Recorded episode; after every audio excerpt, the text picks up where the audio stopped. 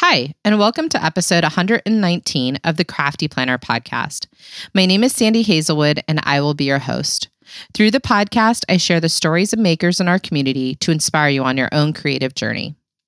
This episode is sponsored by The Confident Stitch, a new fabric store specializing in garment fabrics, modern quilting cottons, and great customer service.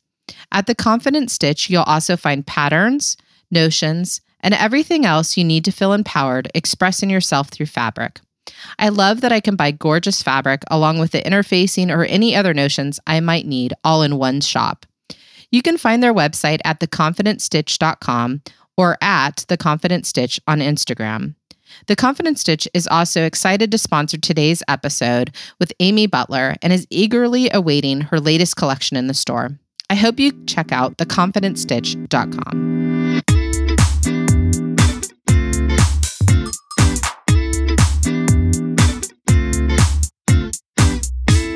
Today's podcast guest is Amy Butler. Living in Ohio, Amy is an artist, fabric designer for Free Spirit Fabrics, teacher, author, and wife.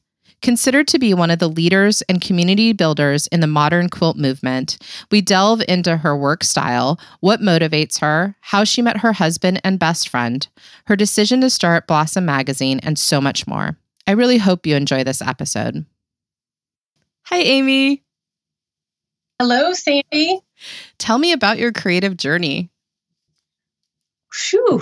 Um, it's it's been a long one, and it's been it's been fun and interesting. And the the one thing that the thread through it all, and I I'm still growing. I'm still on this creative journey. Is um, everything changes in surprising ways, and um, there's a whole bunch of synchronicity in my path, which is which is a fun story.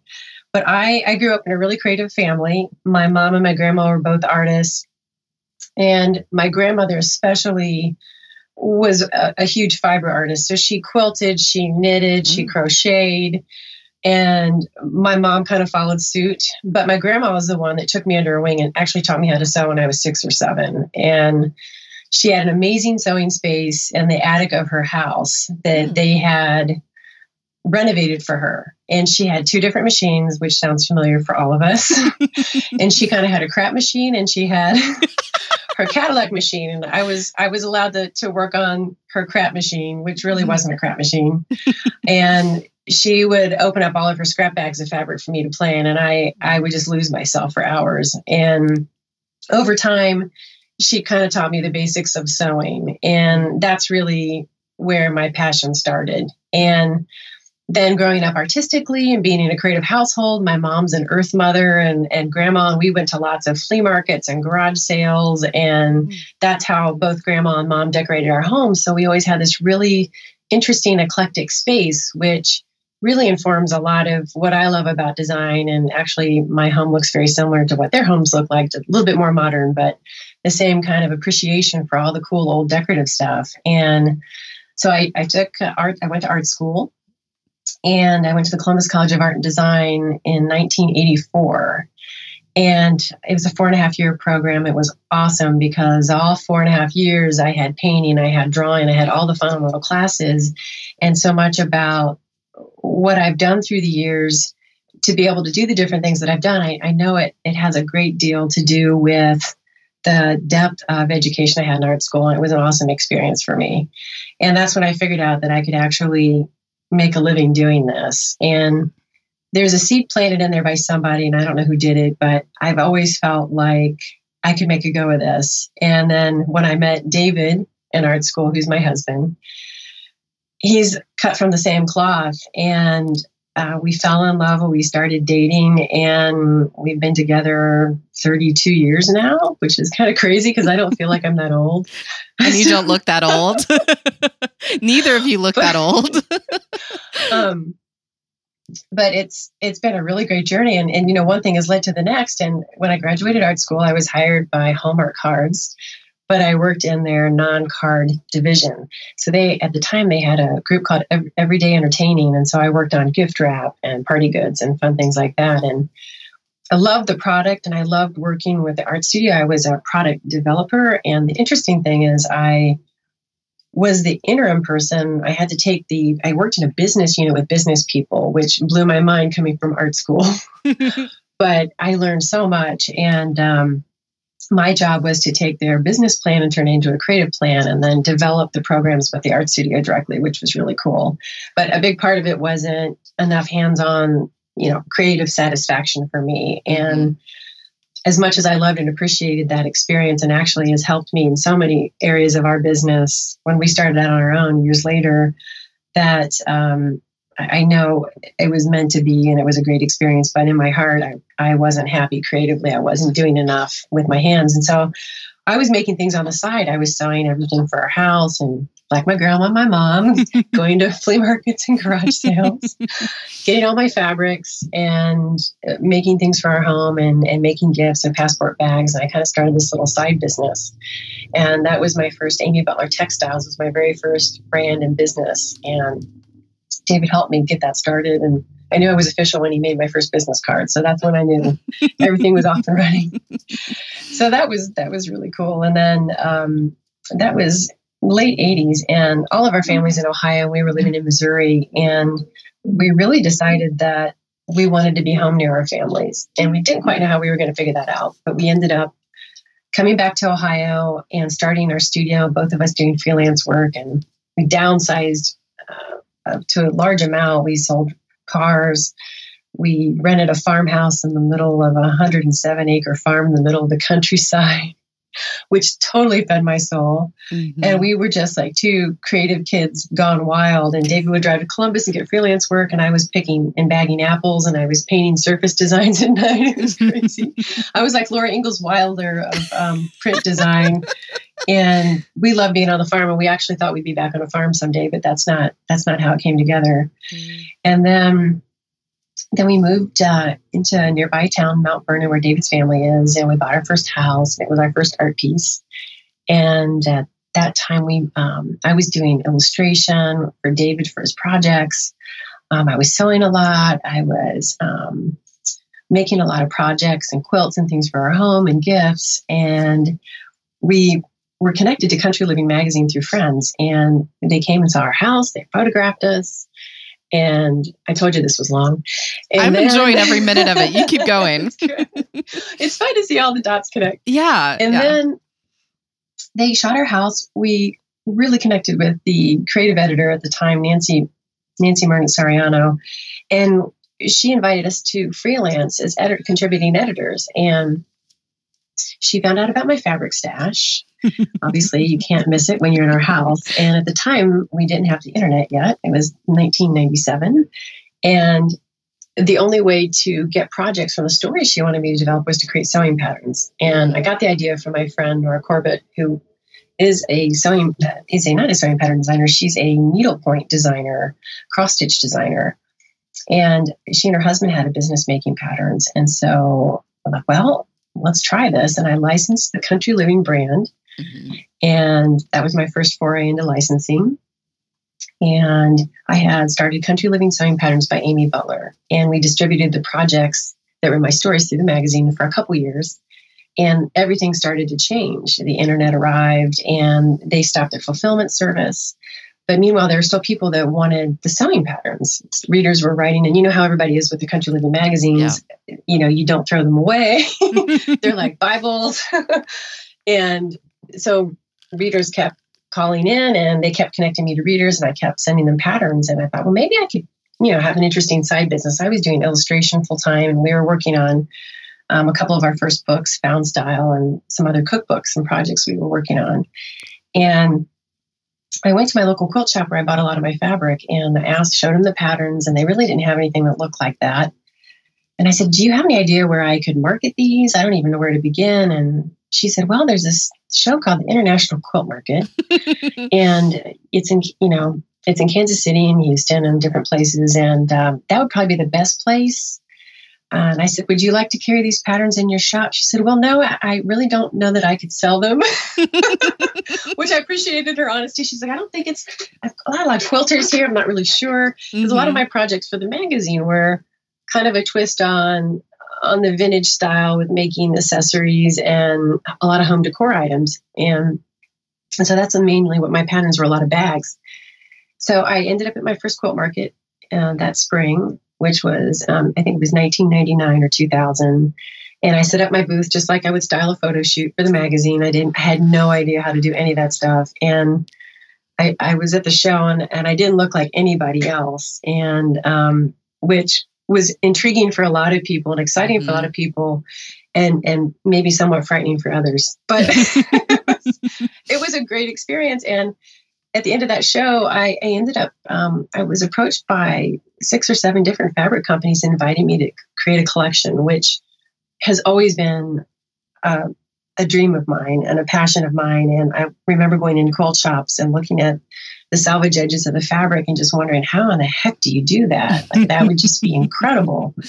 And um, so one thing led to the next. And my first collection was with Free Spirit, and I'm with Free Spirit now. And it was just a great, um, you know, tandem kind of thing happening with the my sewing patterns and the fabrics working beautifully together and building building the idea of um, creating inspirations from a lifestyle focus and mm-hmm. and truly you know martha stewart I have to credit Martha Stewart for creating that voice in the design world, um, in the visual creative world, because um, she really kind of paved the way for people to start storytelling. Um, and, and that's what inspired us. And that's how we were developing the books we were doing in other projects. So it's kind of what we knew. And so David started doing a lot of photography, and I was designing the patterns and writing the patterns, and um, of course, designing my fabric. And the Amy Butler brand actually came out of necessity because I had to stop working with Country Living because they could only distribute their brand in the United States because they're only hmm. trademarked mm. in the United States, which makes sense because that's their core audience. Yeah. And so um, that's how the Amy Butler Green logo came about, and that that evolution of a brand actually kind of happened so that I could share my patterns with other folks, you know, globally, mm-hmm. and because the interest was growing. And ever since then, it's just been a wild ride, a creative adventure. I love every collection. I really, it's one of my favorite things to do, and it's such an important part of my life to be able to express and share that pleasure that I have in making art. And uh, it's I continue to learn new things about myself as an artist and especially enjoy learning about how what what the fabrics how they're how they're being taken into people's lives and how they inspire others and empower them and, and what they create and make with the design. So it's it's really been an incredible uh, gift and opportunity to be able to do that. And there's more to come. I, god knows what's going to happen next but I, i'm pretty sure it's going to be good Well, you're you're often considered one of the most supportive and approachable designers in the industry. And you've said before that it's really important to you that you both share and embody love. But why is that so fundamental to your practice? I think I think it's a it's an operating system. I mm-hmm. I, I know that I my life has a positive experience when I am operating from that place. And I know I'm more creative, I'm more open.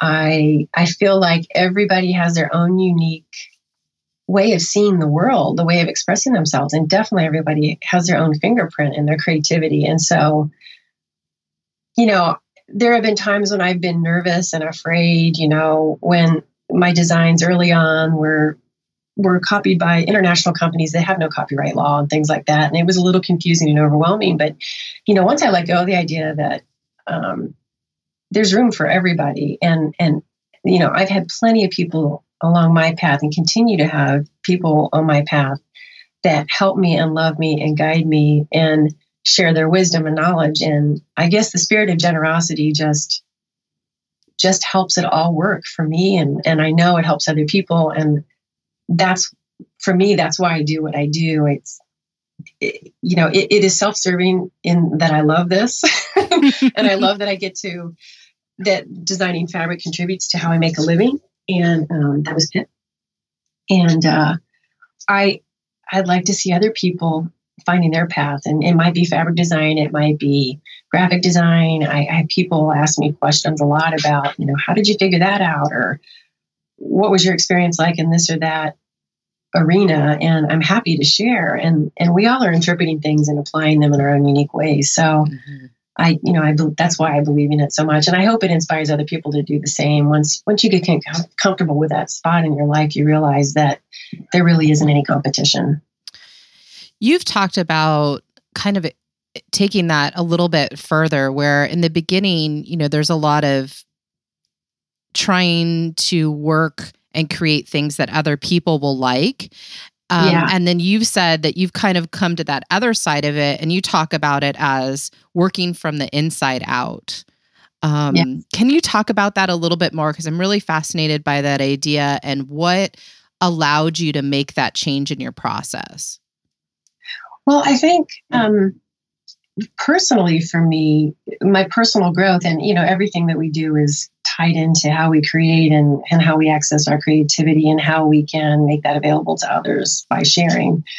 And I think when I was reaching a, a certain level of success in doing this, um, I got fearful that it might go away.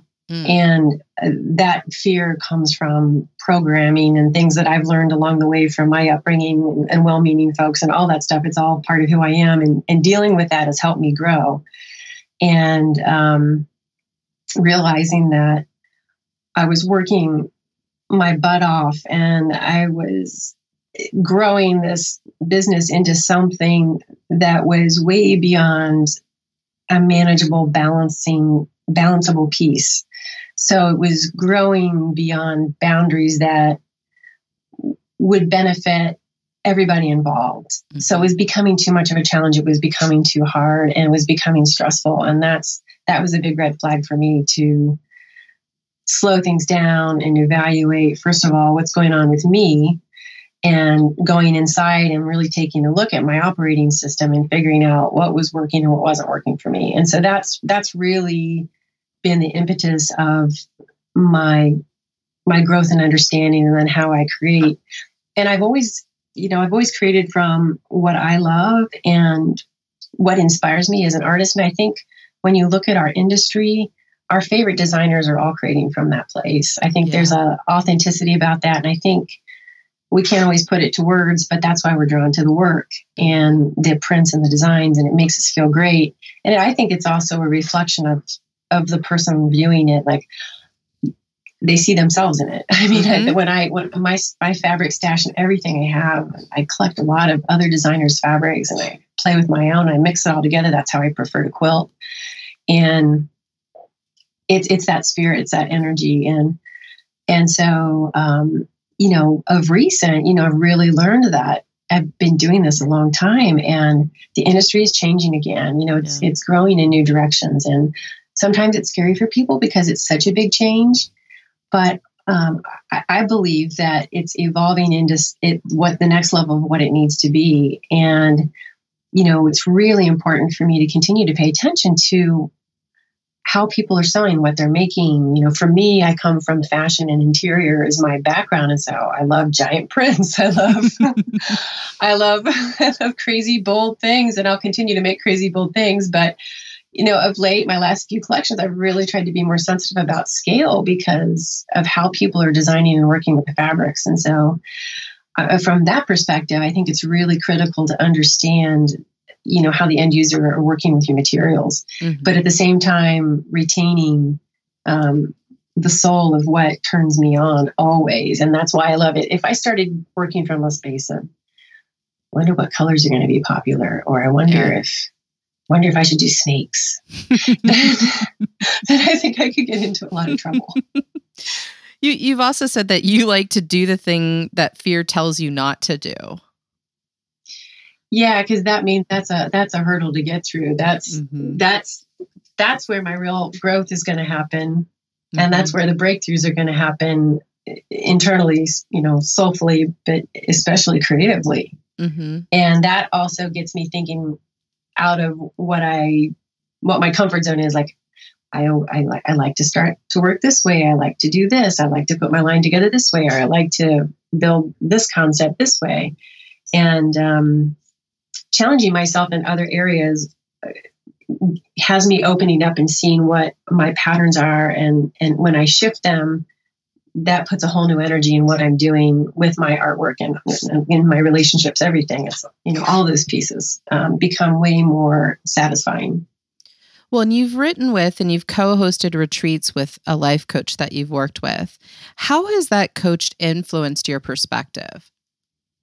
Well, I, I, I coach with the Handel Group, mm-hmm. and the Handel Group has a particular methodology that they use in assisting you in identifying what your new, what your dream is right now. And not dream like fairy tale dream but like what your what your vision is for where you want to head next in any area of your life. It could be body you know your weight your health. It could be your creative creative business. It could be your your relationship with your husband or your family or your parents or your siblings. I mean there's so many opportunities for growth. And so what my coach has helped me do and i've i've, I've worked with hildy dunn from the handel group and she's been my coach for um, seven and a half years. And i've also done a lot of the group coaching which i enjoy because you're interacting with others and you you know everything everybody shares are gold nuggets for you of course.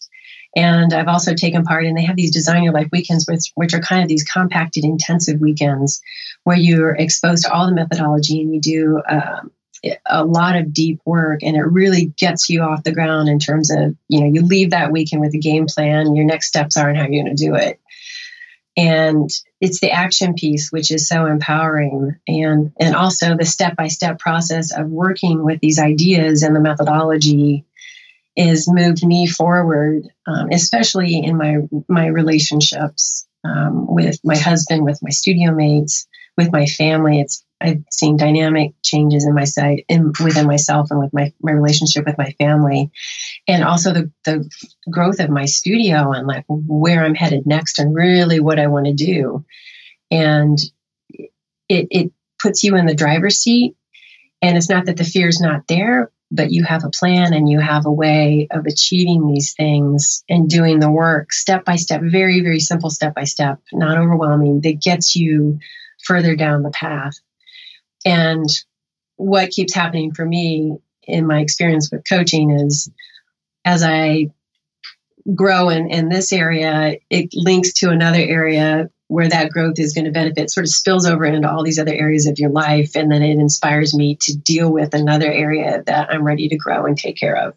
Yeah. So it's been life changing is is such a sounds like a trite explanation but it really has been extremely positive and powerful and and that's why that's really a, a big part of the inspiration internal inspiration how blossom magazine happened and also how I weave together everything that I love and what I do, and and how that feeds into um, the platform where I really want to uplift people, enrich people, and empower people, and inspire them to grow their own creativity. So that's how I see everything that I'm doing in all these different areas is making sense, and is is part of my dream, one of my dreams with the work that I'm doing in the coaching too.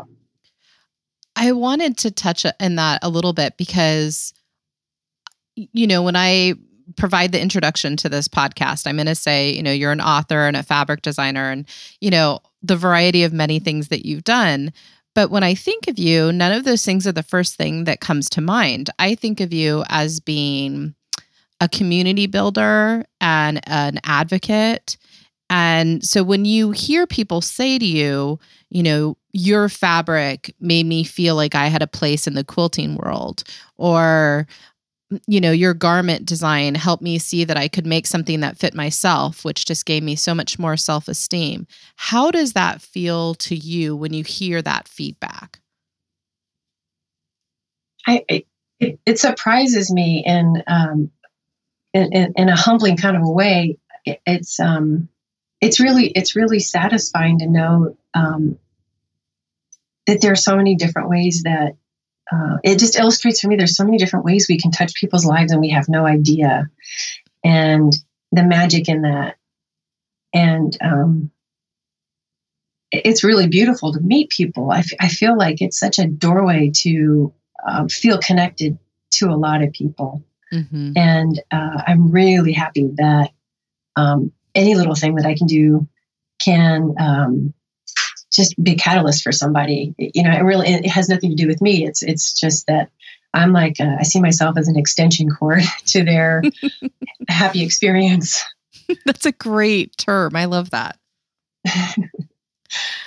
um, you touched a little bit on Blossom, um, and I want to talk a little bit more about that. Both the aspect of why you decided to move forward with Blossom, how the changing world of patterns maybe brought that on, but also how it's created a place where maybe you felt vulnerable but has been so accepted. So, can you talk about it from both perspectives? Yeah, sure. From from the pattern side of the the pattern business and the pattern world changing, for sure.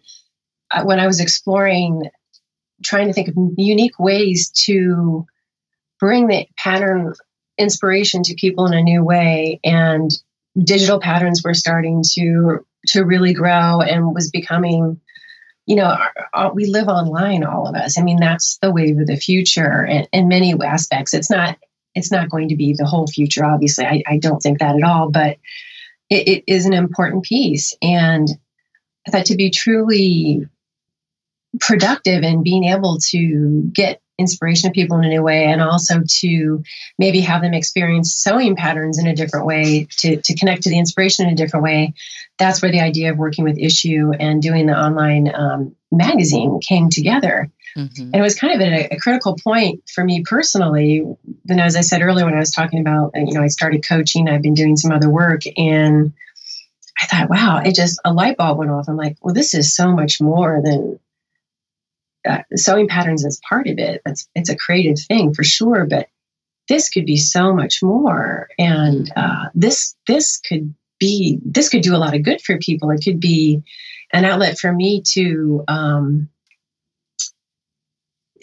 to to show people that um, it's okay to to totally be yourself and be vulnerable and to go for what matters to you most and mm-hmm.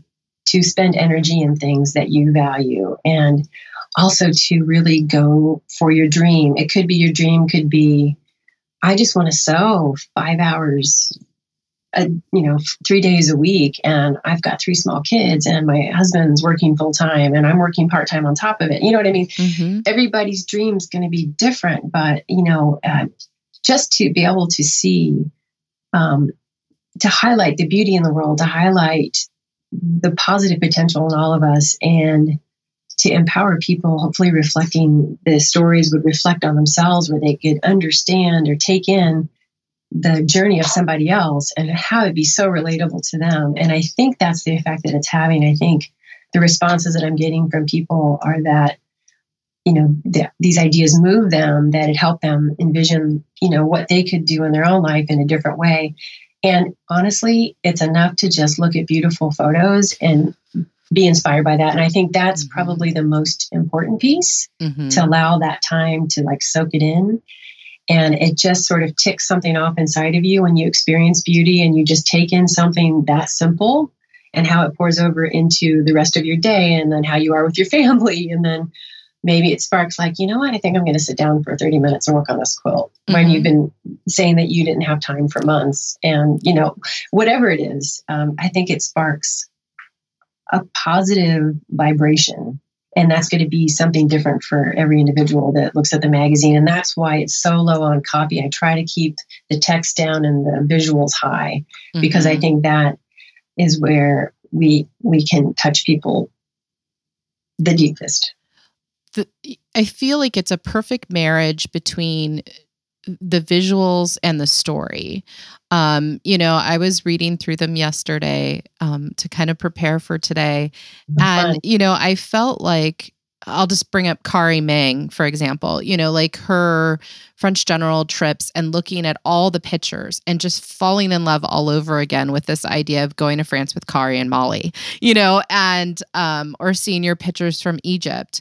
And maybe I will never get there but I feel like I have been there a little bit. Like my soul has been there nice. in a way that I think everybody can identify with. You know, everyone can say, maybe I don't, you know, I remember those sleepless nights when my daughter was up every 45 minutes and literally all I would get would be this magazine, you know? And so it gave me a little bit. Now I have more time. And so now I look at it and say, oh, that bag. Remember, I was in love with that bag. Let me go back and look at that pattern.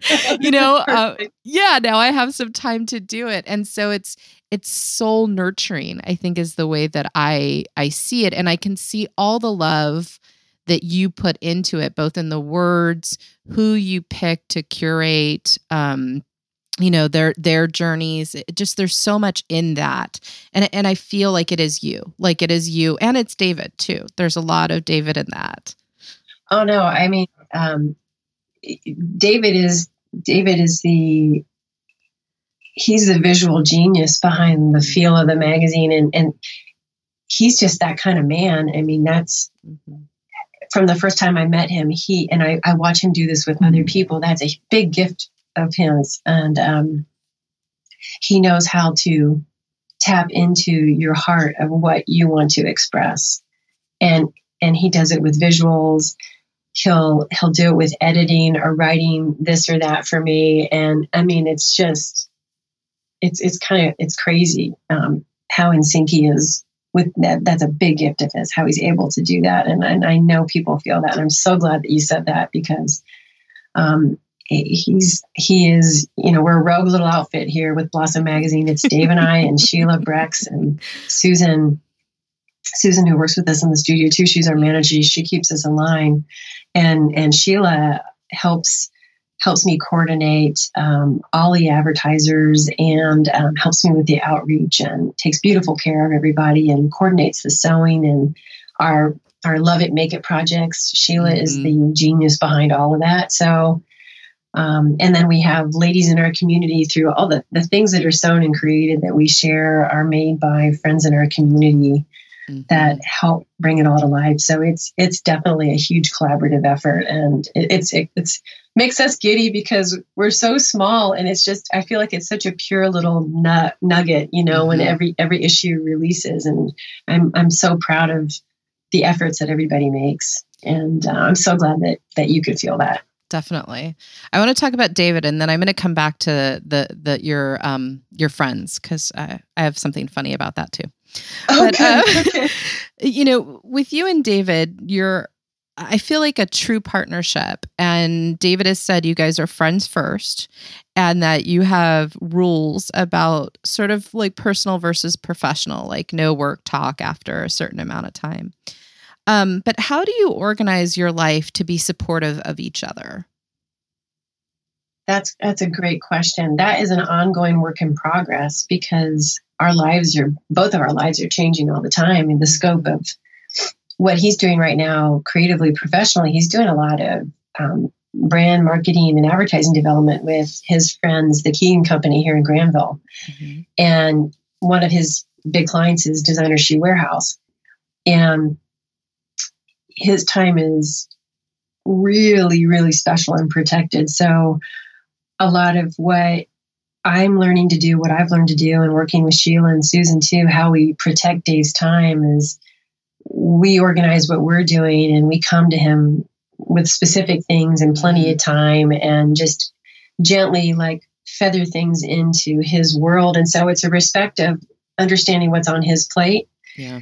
And and also me planning ahead and and giving him um, uh, having him help me work on things that, that you know we want to do in the future like the next issue of the magazine or a uh, photo shoot for the next fabric collection and so on and and really respecting looking ahead and saying can we just rough this in right now and you know we can always be flexible and the main thing about it that we both try to do with each other is total flexibility mm. and letting go. Like you can plan your day all you want, and sometimes shit hits the fan, and you just have to be at ease and let it go. Yeah. And I think in those moments, it counts the most when you can support each other. Yeah. And just say, hey, you know what? That's cool. It wasn't supposed to happen today. Uh, let's do plan B. And every time we let go like that, plan B is always way better. Wow. Always, definitely. So, flexibility, I think, um, and respecting each other's time are the two key pieces. Mm-hmm. I have read through like your daily um, activities and you talk about cooking at night with your friends and so I reached out to Heather Givens because Heather and I are friends. And I said, Heather, you know, I'm getting ready to interview Amy. Has there a question that you've always wanted to ask her? And and she said, No, but but can you ask her about that time she almost killed me on a pontoon boat? so um so amy you get to tell this story because um i love heather and so she's telling me this is what i need to ask you. This is what i need to ask you. All she had to do was say her name and i started laughing. I know. Um she's the best. my face hurts and uh, she just oh my god i love her so much. So it's true. Um, heather and jamie were visiting dave and i in down in tennessee. We love going to Watauga Lake down there. We had rented a cottage, and it was the beginning of July. I think it was it was July sixth to be exact, because we just had the anniversary of the storm. Mm. And we're out on a pontoon boat. We're having a wonderful day. She was getting a little too much sun. she went on the boat with no sunscreen. and she's not the darkest person in the world. no, no, she's so cute. She's like, this sun feels good. I don't need sunscreen. Oh my God, you almost and, said it um, exactly how she talks, too. oh, Lord. So it's afternoon. We're, we're starting to head back, and ra- a rainstorm starts to happen. And mm-hmm. we're trying to outrun the rain, and the rain's getting more intense. And then pretty soon we're just in the middle of it. And it's hilarious. And we're doing funny things with our faces in the rain, as you can imagine. Yes. And we get back to the marina, drop the boat off. Storm's getting a little bit more intense. We have about a 25 minute drive back to the cottage. We get out of the car at the cottage, and um, we hear this wind that wouldn't stop, like. Mm I'm like, well, that's a powerful wall of rain. Dave's like, honey, I don't think that's rain. You guys get in the house right now. So we get inside the cabin. It's all glass. Dave proceeds to go over near the window in the cooler to grab a beer, oddly enough. And we're all standing there. Meanwhile, a tornado goes by. Oh and. We, we didn't see the funnel cloud, but it was a, a straight line wind slash tornado. Wow. And um, there were two waves of the high wind that went through the through um, through the property and just decimated trees. I mean, oh, it, it, was wow. incredible. And we didn't have power for a day and a half, and they decided to stay. So we proceeded to go to the nearest town with electricity in Mountain City. and of course, we had to stop at the thrift store, which was pretty random. and then we went to the grocery and we went to this camp store and we were getting sterno logs. and we get back to the cottage and the power came back on. Of course, that's the way. But yes, goes. we were responsible for their lives, and they were they were uh, in a dangerous spot, but um, we laughed our way through it. But you also have an amazing story about it. Yeah. so right, isn't everything about the amazing story? It is. Well, talking about that, I I have watched the evolution of your fabric lines as somebody who's used them. And um, I'm going to go at some point and dig out my first quilt, um, maybe after we're done recording and show it to you because there's a lot of Amy Butler in that. Um, but I feel like I've seen almost where you've traveled through your fabric lines. You know, you travel a little bit and then there's this little like hoppy, you know, I'm like, oh my gosh, I see it. So take me through your fabric design process. Like where do you create? I think you create in your studio at home. Like do you use vision boards? Are you in this nice clean space? Um like I'm just curious about where is Amy? What does it look like when she's designing? I should have Susan come in here and tell you. well, it's not a nice white clean space. Um, it was at one point and I've been I've been living like a wild badger in here, making a lot of art, and um, so I uh, actually I I am probably the messiest I've ever been, but maybe the most creative. I don't mm. know what that mm. means, but I'm, I'm actually I, I hit a threshold, and I have to I have to slow myself down and just kind of reorganize. And I, I love to purge.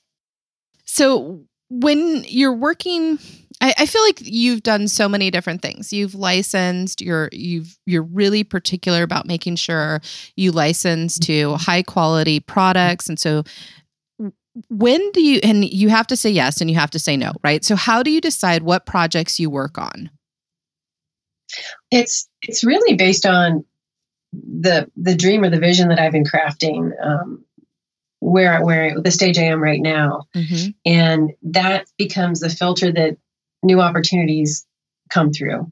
Mm-hmm. And so, because I have a, a, a, clear vision and a dream of like where I want to go next, um, there are benchmarks, and also mm-hmm. I've really learned the skill of really listening to my heart and what feels good, and and really understanding the importance of what I want to do with my time mm-hmm. and the balance of my life. Because I think everybody could say they pretty easily could work 24 hours a day and yeah. keep busy, and then you, you don't get a, to enjoy anything that you're creating. so I, I, I, really, I'm very protective of my time, and so um, the the things that I choose to do have to kind of meet that that simple criteria of you know it has to to be a passion it has to to relate to the vision of the dream and like oh, what, you know what i want to bring to the world and what i want to experience in my life. And that has really been extremely helpful and it's also helped me navigate the ending of some of my previous professional relationships with some mm-hmm. licenses. And not only has my business changed and my life changed but of course all these other companies have changed and They've been bought out, taken over, reorganized, new staff, new team, sometimes a lot less money, sometimes a lot less time, and sometimes a lot less knowledge. And so the nature of the relationships change. And I've learned that I can beautifully have conversations about what's working, what's not working, if there's a possibility to resolve things, to make a new plan with somebody and or to graciously say you know thank you for this opportunity but it's time for me to go. Mm-hmm. and without burning bridges without any stress or drama there's no drama. And actually i'm i'm still working on the art of becoming a really good listener and it's really important to understand their perspective and what the relationship means to them and what they're up against and what they're dealing with. And that has helped me i think become a much better partner and I've, I've really slowed down with the licensing because I think I mentioned earlier, I was really growing too fast out of control. I mean, there were definitely things I wanted to do, but I had a naive idea about how it was all going to happen. And then, but you know, the beauty of life is you learn from your mistakes, and the mistakes are really opportunities. And I, I really believe that what we might deem as negative and challenging is like some of the best stuff that could ever happen to us because it's mm-hmm. really equally important to know what you don't want to do as much as you know what you want to do. I think one of the reasons that people have said that you are so approachable, and it's a thing that I noticed about you and David when I met you at Market, is that in the, in the craziness of market, you know, where everybody's running around, they've got schoolhouses, they're you know trying to be in their booths, and the, you know just everything that's going on is that you are present. You are looking at somebody. You are, I think, going through your mental file cabinet about what you know about this person, and you're you're thinking about them, and you're completely focused on that at that moment. And I feel like a lot of people um maybe just don't realize that or we're not exposed enough to that. Like everybody's so rushed and so busy and so hurried. And you make a conscientious effort to be in that moment. Um, and you've said that that's something that you've learned over time. And now you're, as I'm listening to you talk about being a better listener, I realize how much that really is a part of who you are. And you focus on being that type of person. I, I try, and sometimes I'm better at it than not. And the other thing I'm learning is when I'm not good at it, that I can go back to that person and say, wow, I really didn't feel like I was a good listener here in this situation. Mm-hmm. And um, in so many words and so much time, having them leaving the conversation, having them know that they matter and that, you know, apologizing for not being present for them when they needed needed me or needed my attention. Mm-hmm. Because um, so I, I really try to practice it. And at Quilt Market, it's um sometimes it's a little bit easier at Quilt Market when I'm in my mm. booth because that is my one role for that weekend is I'm there for people. I'm I'm yeah. there to share what I'm doing. I'm there to listen and hear their stories and and share in their excitement and share in their inspirations and and you know as as you know when you talk to people and you've talked to so many people, you really get their life story, which mm-hmm. is which is also I, I feel like a, a responsibility to um, take it in, whatever they want to share. And I, I really enjoy that that time with people. Mm-hmm. And then I find that it's trickier at home. And and lately I'm I'm really learning a lot about we we just bought this lake house in Tennessee. This is a long story coming around quickly. But I, we've been in and out of the studio a lot. And this spring I had a lot of business like monkey I call it monkey business, fun travel. And it, it makes the rhythm of working with my team sometimes more challenging because I can start moving too fast. And meanwhile, everybody's home working, working the mojo, and I'm popping in and out all the time. And I think at times I've done a better job at reconnecting, connecting back in as I come and go. And now I'm learning, like, okay, how can I really take this to the next level and do a better job with um, Sheila and Susan and Dave and um, have it be be chill and easy and design it that way. And um, designing my time and what I'm doing with it and how I'm being is also part of what I'm learning through my coaching with Handel. So it's it's really, you know, when I'm up against something and I'm moving, I start to move too fast, and that's where I think my communication suffer with other people. But I am a work in progress. I'm getting better and better. well, and and it's amazing that you continue to be a work in progress. You know, I think some people have gotten to their point and they're sort of done. They're like i'm just not going to obtain anymore. You know i'm not i'm not going to change anymore. But you know you've talked about like reading tim ferriss's four hour work week and really focusing on how to be the most efficient that you can be. Um, you know you've also said things like we do cut off you know at 5.30 or whatever time and we have dinner together and yet you're so prolific and it's because you focus on that. You focus on being prolific but in a meaningful way Thank you. Well, that's that's well said. I, that's how it feels. I feel that the more that Dave and I have learned to really carve our time out like that, because mm-hmm. we work out of our home like you do, and so you know mm-hmm. what it's like. You definitely.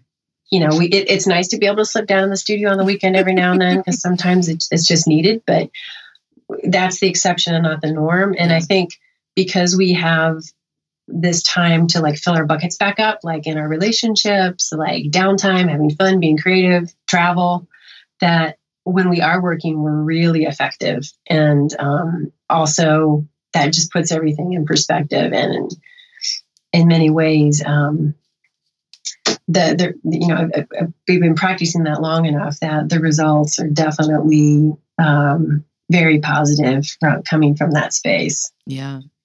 What advice do you have for people that are trying to find their own creative voice?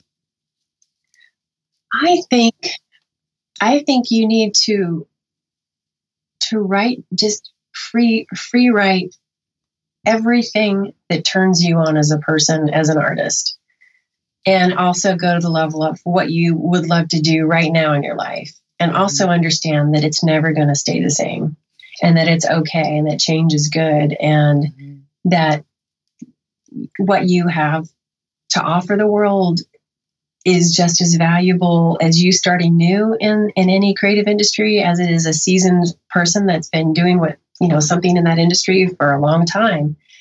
And i think cult, what's hard in our culture is that you know a, there's a lot of internal dialogue that we that we have that's i'm not going to be good enough. Somebody's already doing it. There's too much competition. It's already saturated. And and that's a hard thing to figure out that it's not true. Mm-hmm. you kind of have to trial and error that stuff for yourself, but you have to get over the idea that you don't have something unique to offer. Mm-hmm. And then I think it's really important to try to get clear on what it is that would really make you happy, not what would make your parents happy or what would make your husband happy. Um, those are all conversations to have with your husband, like designing. you can design, you know, yeah. how you're going to have this dream and work as a team and support him and support yourself, but you can't give up what would make you happy. And that's that's the fatal choice. Yeah, definitely. What do you consider to be your greatest achievement? Oh, my greatest achievement. Um, Um, I'm, I'm stumped. That's, mm. I don't know that I can, I, uh, I guess I have a lot of things, different things I'm proud of. And, um, I guess, I guess creatively right now would be growing to the point where I'm open to letting my creative life look completely different in many mm-hmm. ways. I'm really proud of that. And mm-hmm. and proudest moments of achievement in my personal life would be really working on the the parts of myself that were getting in the way of my relationships with my family and um, with other people in my life that I love. Mm. And I'm, I'm, I think that's one of my greatest um, achievements also. Mm. And I, I, I, know there'll be more. I, I think the more that I, I let go of having to paint the same picture in my life, I think the more magic is going to happen. And I'm in a, I'm, I guess I'm proud of being that space of trying to work with that space in myself and my life creatively and personally to uh, let a lot more great experiences happen once I get out of my own way. Yeah. Well, and I just love some of the things that you've said over time. So if I can just repeat them, because I think oh, no. said them differently, but no, you've said things like, you know, you should do what you love and love what you do, you know, which I think is eh, really important when people are looking at you know, trying to look for their creative voice, you know, like you're saying, find the things that you're passionate about and that where you are is exactly where you're supposed to be. I love that concept, you know, especially as you're talking about your creative journey and making all the connections that have gotten you to where you are today. Uh, even though they may seem disparate, they're really not, you know, um, and to do your work from your genuine place you know and um, so maybe when i think of your greatest achievement you know i talked about you being a community builder and an advocate i mean i know i personally saw your fabric and i'm also a flower girl like you. I also loved a garden. But it finally made me feel like there was a place for me for my aesthetic um, and that it encouraged me to say how can i create something with with this fabric that I'm so compelled to buy and that I absolutely love. And so maybe I can put that as a placeholder for your greatest achievement. Oh, um, just wow. to be in that space for not just me, for lots and lots and lots of people that may not get the chance to say thank you like I can get to thank you now. So Oh, Sandy, thank you. That that means an awful lot. That oh, was beautiful. You're welcome. Well, thank you so much for being on the podcast. I really appreciate your time. Oh gosh. I I mean it's like we just started talking. I just I wow, this has been so so nice and I really appreciate your sensi- sensitivity and your your thoughtfulness about how you create what you've created and our interview is just a reflection of that and I really enjoyed myself. I think this is so wonderful to be able to spend this time with you. Thank you. Thank you again for listening and to the Confident Stitch for sponsoring today's episode. If you're interested in supporting the podcast, you can leave a review or subscribe for the latest episodes on either iTunes, Stitcher, or your favorite podcast catcher. I also want to thank those listeners who support the podcast through donations. You help pay for my operating costs as well as the time I spend researching each guest and bringing you the stories of our industry. I really appreciate your support. Please check out craftyplanner.com for show notes from today's episode. Until next time, stay crafty, my friends.